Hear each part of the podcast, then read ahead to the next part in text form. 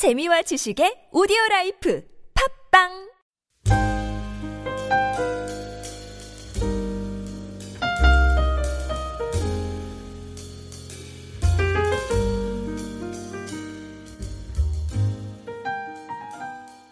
오늘도 이 기도와 말씀을 통해서 어, 다시 한번 신앙의 기본기를 쌓아가신 여러분이 되시기를 예수님의 이름으로 축원드립니다.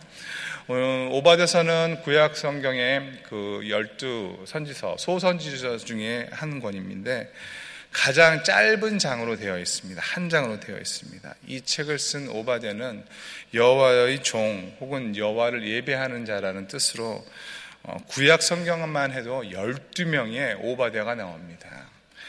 뭐 지금 뭐 우리나라로 말하면은 철수나 영희, 뭐 한국에 요즘 이름이 또 다른 이름들이 많이 뭐 유행이더라고요. 다해, 뭐 혜연 이런 이름들이 많이 유행이고, 유행이고 또 미국에는 뭐 존, 뭐, 뭐 데이빗 이런 정도로 굉장히 흔한 그 당시의 이름이었습니다.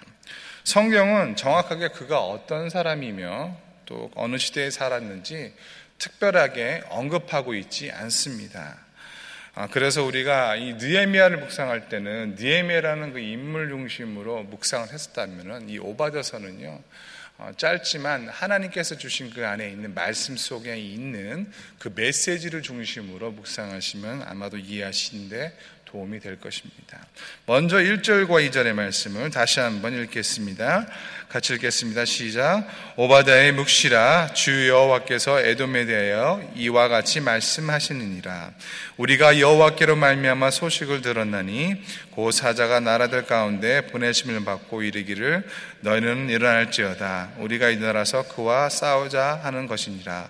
보라 내가 너를 나라들 가운데 매우 작게 했으므로 내가 크게 멸시 를 받느니라.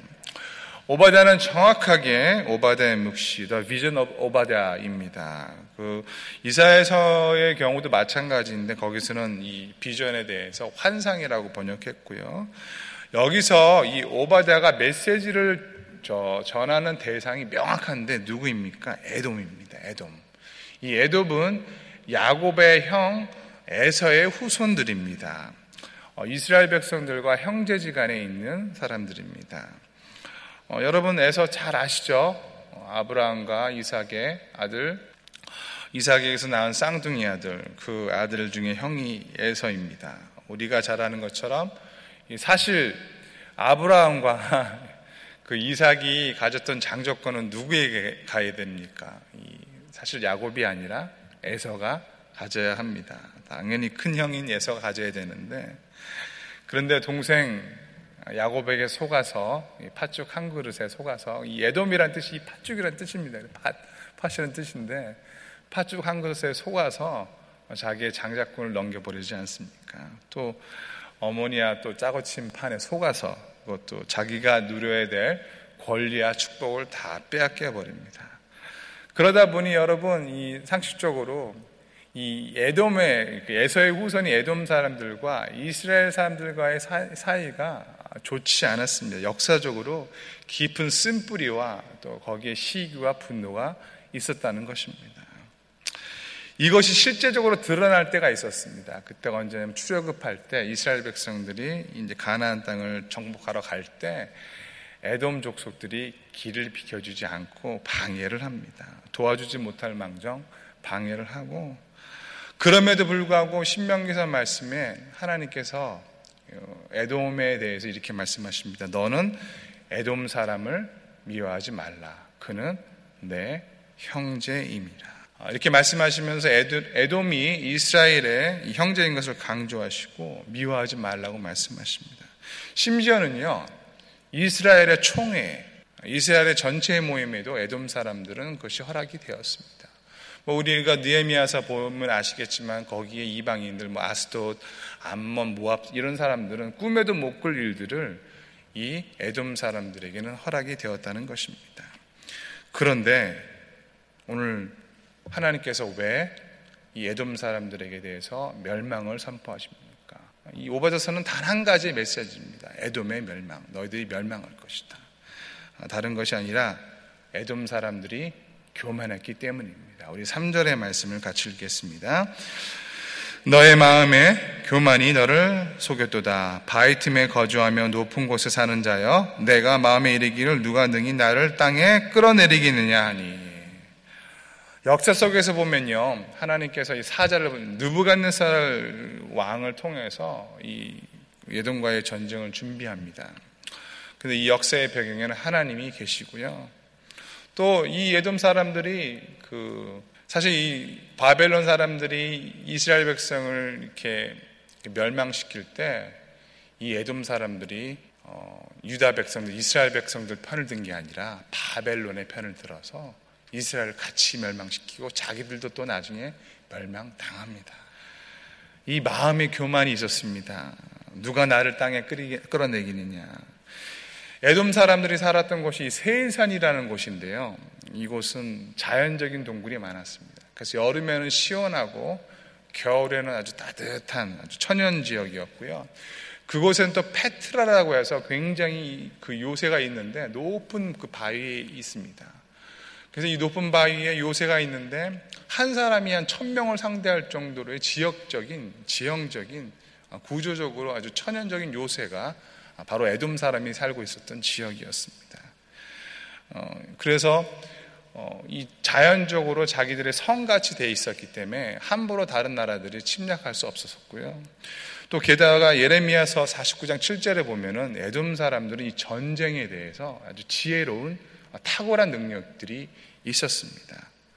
근데 이런 모든 것을 다 갖춘 것 같은 에돔 사람들, 이 에돔 사람들의 이 모든 조건들이 오히려 에돔을 교만하게 만든 것입니다. 그래서 성경은 에돔이 자랑하던 모든 것들이 다 멸망당할 것이다. 그들이 자랑하던 용사들은 에돔의 모든 건민이 다 사륙을 당해도 꼼짝하지 못할 것이다.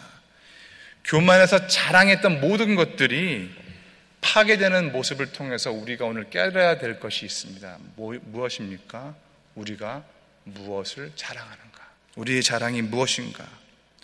예돔은 그들의 견고한 요새를 자랑하고 지혜를 자랑하고 용사를 자랑했지만 결국은 철저하게 멸망당한 것입니다. 여러분 자랑이 무엇입니까?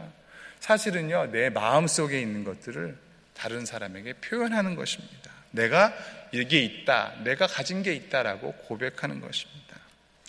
성 아우구스티누스는 이렇게 말했습니다.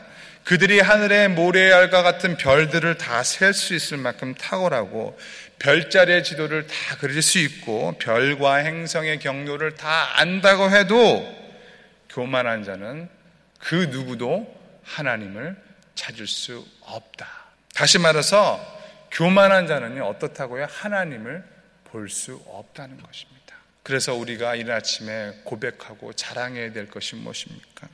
저는 에레미야 9장 23절 24절 말씀을 우리 같이 한번 봤으면 좋겠습니다. 우리 같이 한번 읽어볼까요? 시작. 여호와께서 이와 같이 말씀하시되 지혜로운 자는 그의 지혜를 자랑하지 말라.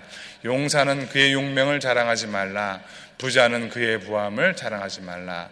자랑한 자는 이것으로 자랑할지니 곧 명찰하여 나를 아는 것과 나 여호와는 사랑과 정의와 공의를 땅 행하는 자인 줄을 깨닫는 것이라. 나는 이 일을 기뻐하노라.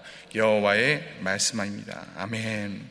지혜와 용맹과 부유함을 자랑하지 말고 여호와를 아는 것과 그분을 자랑하시는 여러분이 되시기를 예수님의 이름으로 축원드립니다. 우리가 세상을 살면서요. 다른 사람들이 이 부러워하고 또 우리가 자랑할 만한 것들을 많이 가질 수 있습니다. 하지만 중요한 것은 우리가 이 모든 것이 어디서부터 왔는가 생각해야 된다는 것입니다. 우리가 가진 모든 것이 하나님으로부터 온 것을 인정하시고 어, 만약에 우리가 그것을 인정하지, 않고 내가 내 힘으로 왔다 어, 그렇게 자랑한다면 그것은 교만에 대한 여러분의 증거일 뿐입니다. 교만이 멸망의 선봉임을 기억하시고 하나님 앞에 겸손하게 사시는 여러분이 되시길 바랍니다. 예돔이 멸망한 두 번째 이유가 있습니다. 그것은 형제에게 행한 포악 때문입니다. 10절의 말씀을 읽도록 하겠습니다. 10절의 말씀 같이 읽겠습니다. 시작. 내가 내 형제 야곱에게 행한 포악으로 말미암아 부끄러움을 당하고 영원히 멸절되리다. 쭉 14, 12절까지 어, 계속해서 14절까지 어, 에돔이 멸망한 두 번째 이유, 형제에게 대한 포악한 일들. 한마디로 형제를 사랑하지 않았기 때문입니다. 자기 형제를 미워했기 때문입니다. 이미 말씀드렸지만 에돔과 야곱은 형, 제 관계였습니다. 그러니까 이 예서가 세운 나라 에돔과 이스라엘 유다는 어떻게 보면 형제지간 같은 형제라고 할 수 있습니다. 그럼에도 불구하고 에돔은 쓴뿌리 때문에 야곱을 미워합니다. 이스라엘을 미워 합니다. 그리고요 돌이킬 수 없는 강을 건너게 됩니다. 시편 137편 7절을 보면 이런 말씀이 있습니다. 여호와여 예루살렘이 멸망하던 날을 기억하시고 에돔 자손을 치소서 그들의 말이 헐어버리라 헐어버리라 그 기초까지 헐어버리라 하였나이다. 이스라엘 백성들 유다 백성들이 망할 때 옆에 있던 에돔 사람들이 이렇게 말했다는 것입니다. 헐어버리라 헐어버리라 세 번씩 기초까지 땅끝까지 헐어버려 저주를 했다는 것입니다. 도와주지 않고 이 애가인데요. 예루살렘이 멸망하는 그날 그런 노래를 불렀다는 것입니다. 어떻게 보면 가장 가까운 형제인데 에돔은 이스라엘과 이 좋지 않은 관계를 계속해서 유지하게 됩니다. 사실 이 세상에서 가장 큰 불행이 무엇입니까? 아, 저는 이 형제에 대한 미움이라고 생각됩니다. 형제에 대한 이 분노. 여러분, 이 미움과 분노를 해결하지 않고는 하나님께서 원하시는 일을 이룰 수 없다고 생각됩니다. 이것에 대한 가장 좋은 비유가 저는 예수님께서 말씀하신 탕자의 비유라고 생각합니다. 어, 탕자 여러분 다 아시죠? 형이 있었습니다. 어, 형이 있었지만 그 형은 어, 아버지처럼 그 동생을 사랑하지 않았습니다. 모범생 같이 보였던 형님. 아버지가 살아계심에도 불구하고 재산을 요구하고 돌아간 그 동생에 대해서 어떻게 합니까? 동생이 돌아오자 어, 제대로 대해주지 않습니다. 오히려 아버지가 잔치를 벌이는 그 모습을 보면서 분노합니다. 그 여러분 그 말씀을 보면요, 그 형이 있는 말 없는 말 다 만들어서 오히려 정지하는 모습을 갖게 됩니다. 교만이요, 이 내 마음 속에 있는 속마음이라면은 오늘 이 예덤 사람이 됐던 포악한 행동, 밖으로 말을 하고 표출하는 것은요, 이 포악하던 것은 내 마음속 교만을 그대로 나타내는 행동입니다.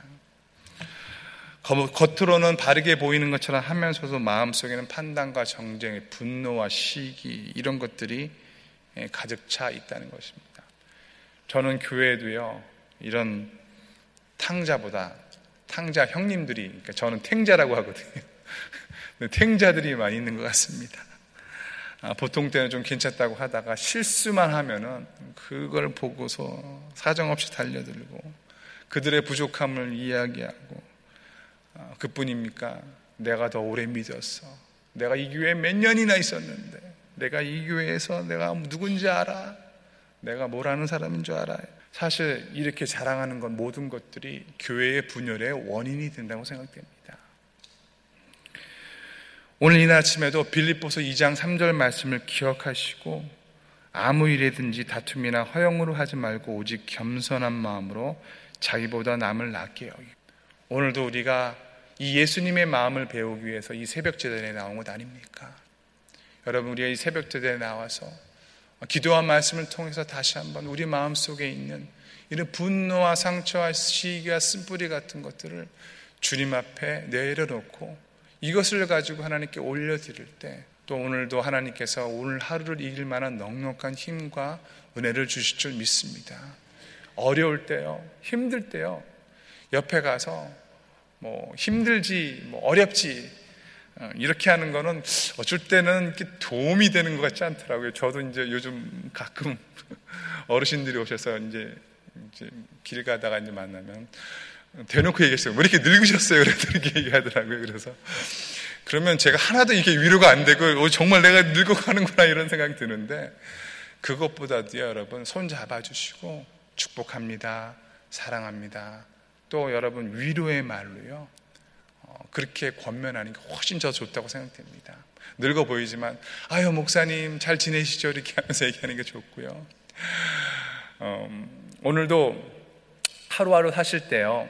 주변에 우리 형제와 또 우리 또 여러 곳에서 어려움 당하는 분들 아니면 또 여러분 생각나고 기억하고 기도해 주실 분들이 있다면 전화 한 통 걸어줘서 위로해 주시고요. 하나님의 말씀을 가지고 위로하는 것이 가장 전 좋다고 생각됩니다.